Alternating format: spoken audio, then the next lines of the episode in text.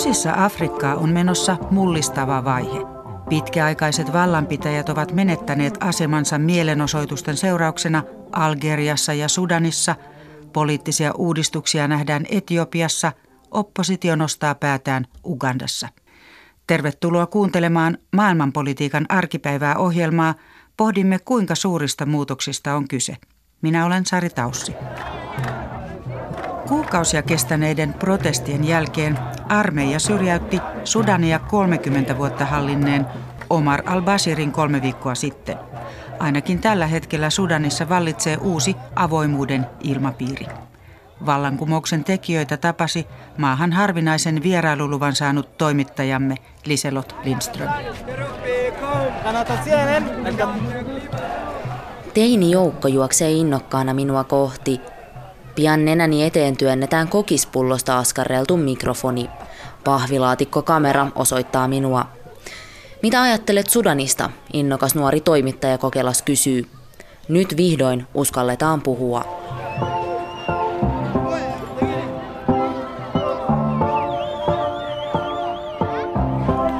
Aurinko paahtaa armottomasti kuivassa aavikkoilmastossa.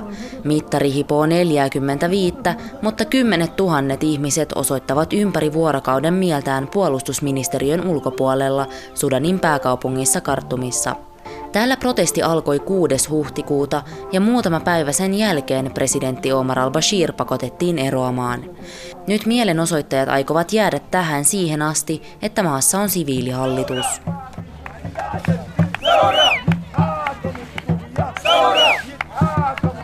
Salma Jebani on mennyt telttaan kuumuutta pakoon. 24-vuotias kuvataideopettaja maalaa valtavan lakanaan kuvan miehestä, joka on irtautunut kahleistaan. Um, it's talking about freedom. Here in Sudan we don't have freedom. You don't have freedom in anything. Like uh, you're not free to do whatever you want. You can express about yourself.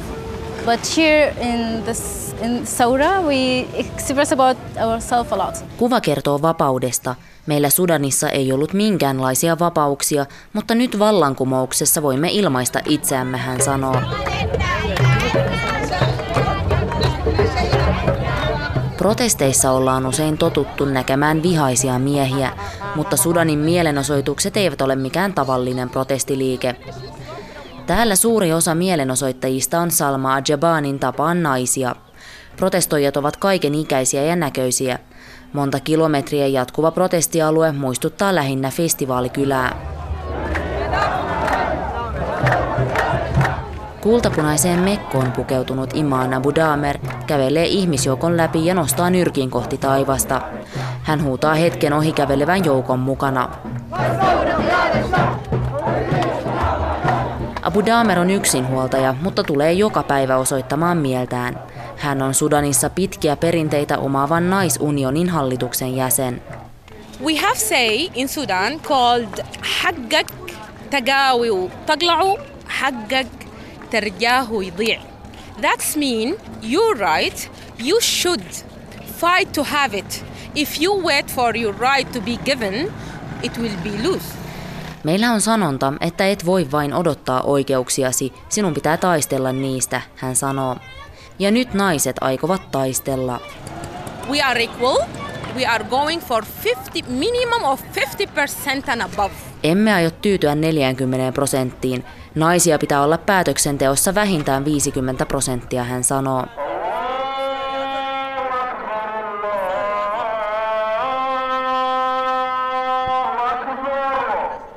Al-Bashirin aikana naisia syrjittiin järjestelmällisesti. Ei saanut kulkea yksin, ei huivitta, ei housuissa. Naisilla ei ollut mitään asiaa päättäviin pöytiin. Heidän piti pysyä perinteisessä naisen roolissa. Nyt näyttää siltä, että presidentin tapa nöyryyttää naisia koitui hänen kohtalokseen. Sudanin massiiviset mielenosoitukset alkoivat jo joulukuussa protestina nousevia bensan ja leivän hintoja vastaan – Pian liike kuitenkin muuttui presidentin eroa vaativaksi vallankumoukseksi. Taustalla vaikuttaa Sudan Professionals Association-niminen järjestö, joka käy nyt keskusteluja armeijan kanssa siitä, miten Sudania jatkossa hallitaan.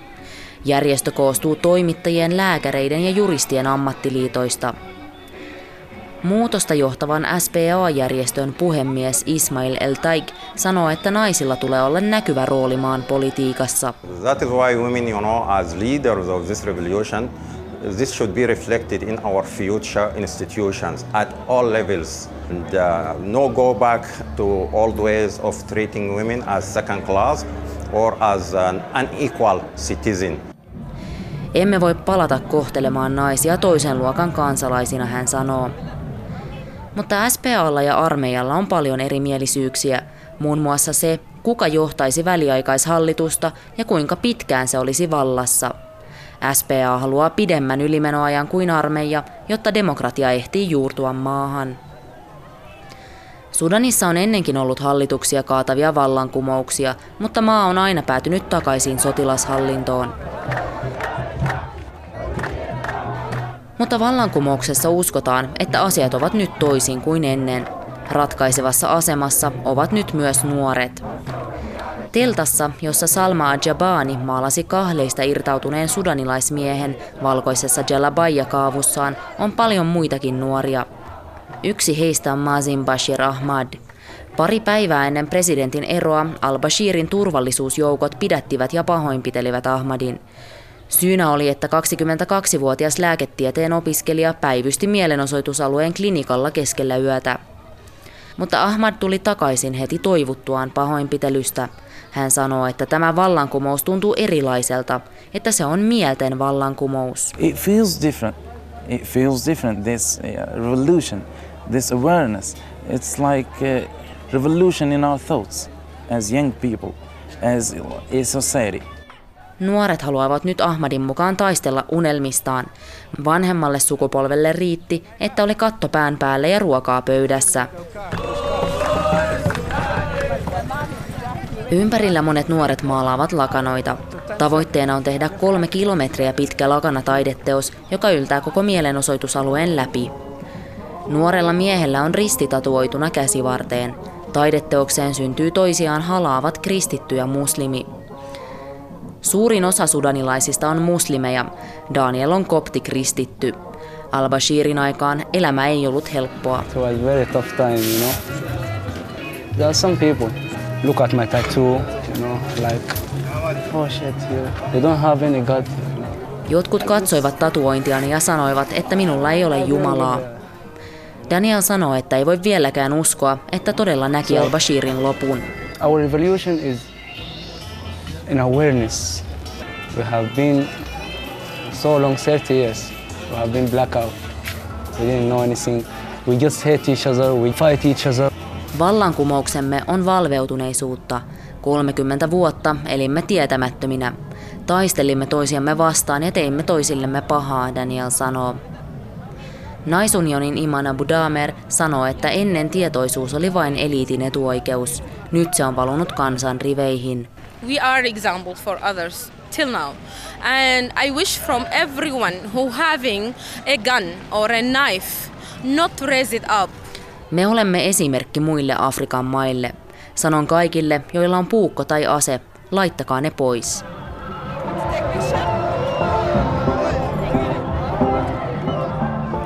Ilta on jo hämärtymässä. Aurinko roikkuu valtavana appelsiinina kartumin yllä.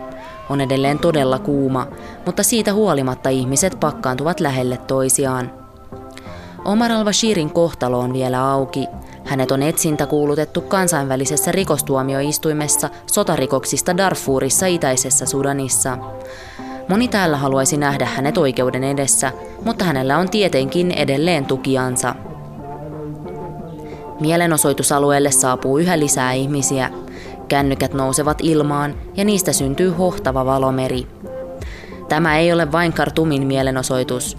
Tänne on tullut ihmisiä joka puolelta valtavaa maata.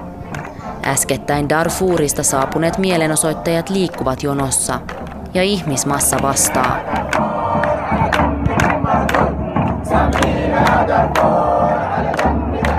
Olemme pahoillamme Darfur. Emme tienneet, että verenne vuodatettiin.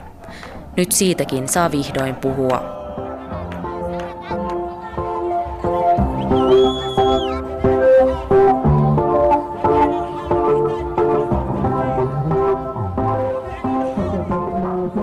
Sudanin vallankumoustunnelmista tässä edellä raportoi Liselot Lindström ja vieraana on nyt Afrikan kriiseihin muun muassa EUn Sudan erityisedustajana ja YK-neuvonantajana perehtynyt kansanedustaja Pekka Haavisto. Tervetuloa. Kiitos, kiitos. Tunnet hyvin Sudanin tilannetta, koska olit mukana muun muassa Etelä- ja Pohjois-Sudanin jakoon johtaneessa Darfurin rauhanprosessissa kymmenisen vuotta sitten ja olet senkin jälkeen seurannut maan kehitystä. Miten nyt arvioit, että onko aihetta näin suureen optimismiin Sudanissa kuin miltä tämän edellä kuullut jutun perusteella vaikuttaa?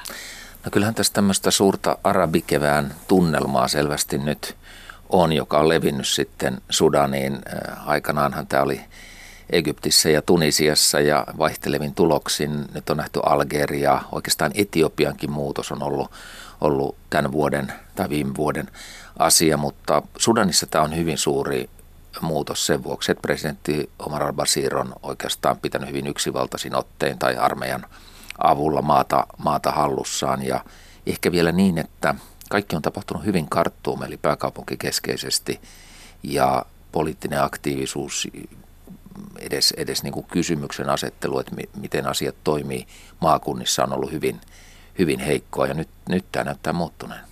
Miten arvioit sitä, että siellä näyttävät olevan naiset ja nuoret nyt liikkeellä, että minkälaista tämä muutosta vaativa porukka on? No kyllähän tämä on tietysti aina ollut varmaan yliopistojen ympärillä on ollut nuoria, jotka on olleet tyytymättömiä, mutta siellä on ollut hyvin kova kuri sitten. Sieltä on potkittu pois yliopistosta, jos on järjestänyt oppositiohenkisiä tilaisuuksia ja, ja opiskelijoita on peloteltu vankeudella ja on pidätetty ja, ja on ollut kidutusta ja näin poispäin. Ja naiset on tietysti varmaan paitsi vallanpitäjistä riippuvista syistä, niin uskonnollista syistä pidetty hyvin, hyvin matalalla, että heidän rooli julkisessa päätöksenteossa ja muussa on ollut, ollut olematon. Ja nyt nimenomaan tämän murroksen tai vallankumouksen takana näyttävät olevan naiset ja nuoret, jotka on molemmat olleet tämmöisessä alistetussa asemassa siinä maassa. Mielenkiintoista, että naiset kuitenkin ovat näin niin kuin tietoisia siitä asemastaan, tai miten se Suomesta katsottuna voi vaikuttaa tietysti vähän yllättävältä. Näin varmaan on, mutta, mutta toisaalta Sudanin kaltaisissa maissa sitten puhelimet, tekstarit, tietokoneet, läppärit, kaikki tämä niin kuin tietoliikenne on tuonut kaikkien ulottuville oikeastaan se informaatio myös, mitä muualla tapahtuu. Ja tietysti Sudanissa on paljon seurattu Etelä-Sudanin kehitystä, jossa on ollut monenlaisia mutkia matkassa ja, ja siellä kuitenkin myöskin tämmöiset niin kansalaisaktiivit ja järjestöt on ollut hyvin, hyvin aktiivisia. Että mä luulen, että joka puolelta tulee tämä sama paine, että muualla toimitaan, mutta miten meillä täällä Sudanissa, täällä ei tapahdu mitään. Että se, se paine on varmaan sitten tähän vaikuttanut. Mm. Nyt on tietysti ratkaisevaa se, että mitä nämä sotilaat, jotka tavallaan ovat, jos ei nyt tehneet vallankaappauksen, niin avustavat, miten asia pitää ilmaista, avustaneet tässä Al-Basirin syrjäyttämisessä. Minkälaista väkeä siellä on? Tunnetko, että ovatko he valmiita siviilihallintoon maassa? No tämä on vaikea kysymys, että mikä on sen armeijan lopullinen tavoite. Tietysti välillä tuli ensin semmoinen, että onko, onko niin, että käytännössä presidentti Omar al-Bashir on vaan siirtänyt valtikkansa armeijalle ja he sitten pelaavat yhteen ja, ja Bashir jotenkin kulisseista johtaa. Mutta ehkä, ehkä ihan tästä ei ole kysymys ja varmaan armeijankin piirissä on aitoa halua viedä kohti demokratiaa. Tämä, tämä oppositioliikehdintä, jossa on ammattiyhdistysliikkeet ja, ja yliopistoihmiset mukana, niin käynyt oikeastaan sitten semmoista kädenvääntöä armeijan kanssa, että minkälainen siviilihallinto, kuinka pitkäksi aikaa, milloin tulee vaalit. Ja tämä tulee tämä taistelu varmaan ratkaisemaan, että onko painopiste edelleen armeijassa ja armeijan vallankäytössä vai sitten nä, aidosti näissä siviileissä. Tilanne on jännittävä ja näitä armeijan voimasuhteita on varmaan aika vaikea ulkoapäin edes arvioida. Osaatko rauhanneuvottelijana sanoa, että minkälainen siirtymäaika siellä olisi järkevää olla, että nämä mielenosoittajat vaativat neljäkin vuotta, että vakiintuisi tämmöinen demokraattinen järjestelmä ennen kuin esimerkiksi vaalit pidetään? Varmaan on näin, että, että, että kahdesta neljään vuoteen voisi olla semmoinen järkevä aika sen vuoksi, että puolueen muodostus on, on ikään kuin kesken. Siellä on perinteiset tietysti valtapuolue ja sitten oppositiopuolueita mutta itselleni tuli aina näistä oppositiopuolueistakin sellainen olo, että ne on niin osa aika pientä kuppikuntaa, tietynlaista eliittiä, karttuun perästä eliittiä. Ja sitten kun ajattelee näitä maan eri osia, kuten tässä mainittiin Darfur tai yhtä hyvin voisi mainita Itä-Sudanin, niin, niin siellä on ollut niin rankka armeijan kurinpito ja järjestys, että, että miten, mihinkään poliittiseen toimintaan ei ollut oikein mahdollisuuksia. Ja silloin on ihan selvää, että se kestää aika kauan ennen kuin sieltä tulee tämmöinen normaali puolue, puoluemuodostus ja, ja monet näistä taistelevista liikkeistä, joita aika hyvin tunnen tuolta Darfurista, niin mm. hehän silloin jo taistelun kestäessäkin usein kysyvät, että miten muodostetaan, miten muututaan vallankumousliikkeestä, aseellista liikkeestä puolueeksi. Että olisiko jotain pikku neuvoja, miten käydään vaalikampanja, miten asetetaan ehdokkaat ja näin poispäin. Ja tässä demokraattisessa prosessissa Sudan tarvitsee paljon ulkopuolista tukea. No siellä on isoja avoimia kysymyksiä. Esimerkiksi syrjäytetty Omar al-Basir, hän on syytettynä ihmisoikeusrikoksista ja sotarikoksista, mutta häntä ei ole saatu, saatu kiinni. Nyt hän on vankilassa ilmeisesti siellä. Miten arvioit nyt hänen kohtaloaan, että, että tota, saadaanko hänet oikeuden eteen? Tämähän on suuri kysymys. Mä muistan, että olen viimeksi tavannut Omar al-Basirin eh, Etelä-Sudanin itsenäisyysjuhlassa, jossa hän seisoi Banki Moonin YK pääsihteerin vierellä ja periaatteessa Banki Moon olisi pitänyt panna hänet käsirautoihin. Hän oli, hän oli pidätysmääräyksen alainen, mutta Omar al-Basiria tarvittiin tähän Etelä-Sudanin rauhanprosessiin. Sitten hän on esiintynyt välillä neuvottelijana muissakin prosesseissa ja näin, että, että hyvin ristiriitainen hahmo. Nyt varmaan enemmän kuin koskaan olisi mahdollisuus tuoda hänet kansallisen rikostuomioistuimen ICC Darfur-rikoksista tai järjestää sitten siellä maassa vähintäänkin oikeudenkäynti. Mä luulen, että tästä oppositio käy, myöskin taittaa peistä, että voidaanko Al-Bashir luovuttaa kansainvälisille viranomaisille vai tullaanko sitten niin kuin maassa järjestämään oikeudenkäyntiä. Häntä vastaa varmasti jompikumpi tulee tapahtumaan. Ja hänellä on siellä edelleen tukijoita. Hänellä on varmaan tukijoita ja, ja varmaan aina tämmöisissä eh, murrosvaiheissa on niitä, jotka sanoo, että kyllä vanha järjestys oli parempi ja silloin oli näin ja näin ja näin. Hänellä saattaa myös olla armeijan piirissä omia tukijoita. Sudania usein kuvattiin maaksi, jossa vankilassa on pyöröovet, eli, eli vankilaan mennään, mutta sieltä myöskin tullaan. Ja mä esimerkiksi tunsin tämän jonkin verran tämän Sudanin islamilaisen vallankumouksen käynnistäjän Hassan al-Turabin, ja, ja hän oli välillä vankilassa, välillä sitten lähes loistohotellia muistuttavassa kodissaan. Ja, ja kun kävin siellä joskus, sanottiin, että no nyt viime viikolla hänet vietiin vankilaan ja häntä vähän niin kuin kuritettiin jostain hänen lausunnoista ja sitten hän taas vapautui. Että siinä, on, siinä on käyty koko ajan myöskin opposition kanssa tämmöistä kissahiiri peliä ja, ja tämä on ehkä semmoinen sudanilainen tapa. Ehkä itselleni ja myöskin mieleen silloin, kun se oli näistä tanskalaisista sarjakuvista tai pilakuvista mielenosoituksia eri arabimaissa, niin siellä oli hyvin voimakas mielenosoitus lähetystä, kansainvälisten lähetysten, eurooppalaisten lähetysten ja Tanskan lähetystön edessä karttumissa – ja, ja ajattelin, että mitähän tapahtuu, että panevatko lähetystön palaamaan tai muuta, niin joku sudanilainen rauhoitti, että no, että kyllä me sudanilaiset otetaan osa mielenosoituksiin, mutta kyllä me myöskin lähdetään lounalle. Ja, ja tämä ehkä kuvasi sitä, että se ei ole niin kuumaveristä kuin ehkä joissain toisissa arabimaissa ollut tämä mielenosoituskulttuuri ja tämän tyyppinen. Mutta on ihan selvää, että siellä on ollut paljon väkivaltaa, paljon pidätyksiä, paljon kidutuksia juuri näihin Darfurin kaltaisiin alueisiin liittyen. Kyllä.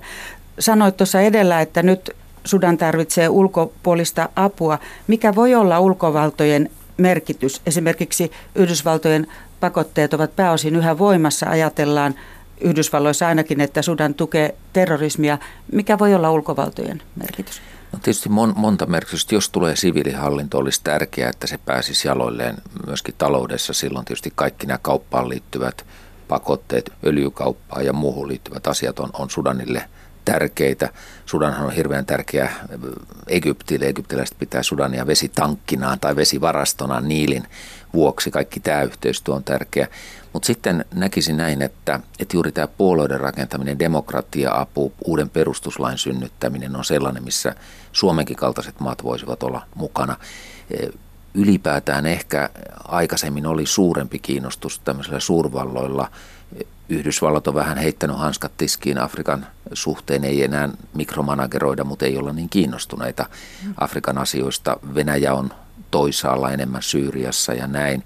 Eurooppa ei ole ollut niin aktiivinen Afrikan suhteen. Jäljelle on jääneet sitten Arabiemiraatit, Katar, Kiina, Saudi-Arabia, jotka käyvät tätä peliä ja, ja toiset on islamistien kannattajia ja, ja toiset ehkä sotilashallinnon kannattajia. Hyvin harva näistä on näiden kansalaisten kannattajia, jotka on kadulla.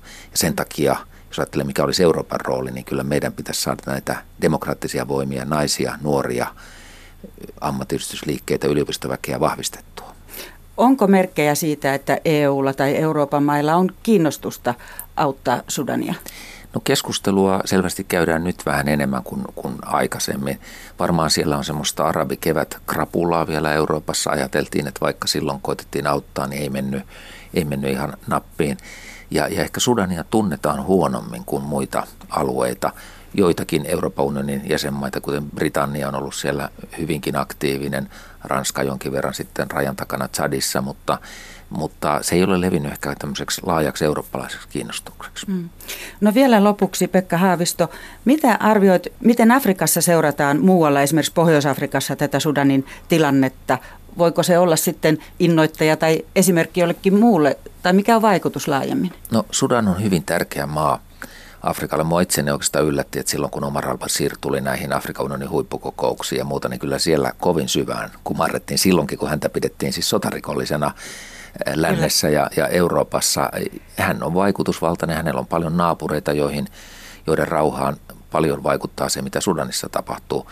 Jos pitäisi veikata, että kun, kun Sudanissa nyt on väki liikkeellä, että mikä on seuraava maa, jossa, jossa nähdään tämmöisiä ryöppyjä, niin, niin veikkaan kyllä Eritreaa, joka on ollut hyvin suljettu ja Suomellakin on ollut sinne yhteistyötä, mutta siellä on vielä tämä vapausliike kokematta. Etiopiassa sitä osio nähty. Kyllä tämä ajatukset leviää siellä rajojen yli. Ja varmasti Afrikan unionissa mietitään, että mikä on se uusi Sudan, joka sieltä sitten istuu pöytään Omar al-Basirin jälkeen. Varmasti osittain optimistisinkin odotuksin.